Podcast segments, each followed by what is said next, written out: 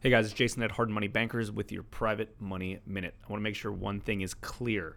Business development and sales is the most important thing inside your business operation. If you do not have deals, if you do not have clients, if you don't have money coming in the door, you will be out of business so quickly.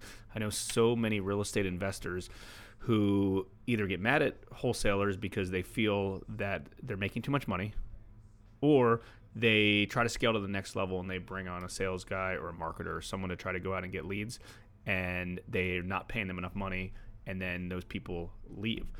In some businesses, salespeople, good salespeople, I'm talking about, make more money than some C level executives. It's that simple. Bringing money, bringing clients, bringing deals in the door is the lifeblood of our business. It's got to be treated like that. You know, if you have that talent to be a good salesperson, and to go hunt deals and bring deals in the door. And keep in mind, that's a talent. It's hard to find good good uh, salespeople. But when you find that person, they got to be compensated the right way, or they're going to move on to the next the, the next setup that's going to pay that's going to pay them more. So a few things. Number one, if you're buying deals from wholesalers, don't worry about how much the wholesaler is making. As long as you're buying it at your number, it doesn't matter if they make more money than you. I know you're taking the risk when you're flipping the property or holding the rental or whatever the case is. You're taking a lot of the risk, but that doesn't matter. You got to get that mindset out of the way. Who cares how much the wholesaler makes? And same with your salespeople. If your salesperson kills it and you set up a upfront commission structure, so you tell them, okay, I'm going to make this much on a deal, or I'm going to make this percentage of it, and they do 20 deals, and you know they blow that out of the water.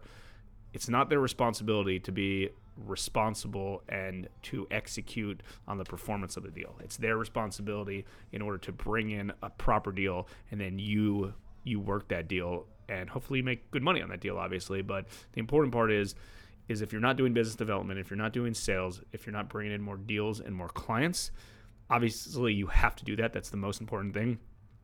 And then the second side of that is if you do bring in somebody in house to sell and to do all that stuff for you, they need to be well compensated, or I promise you, they will not be around long. Right? It's it's uh, job description that the good performers make good money on. So you need to understand that.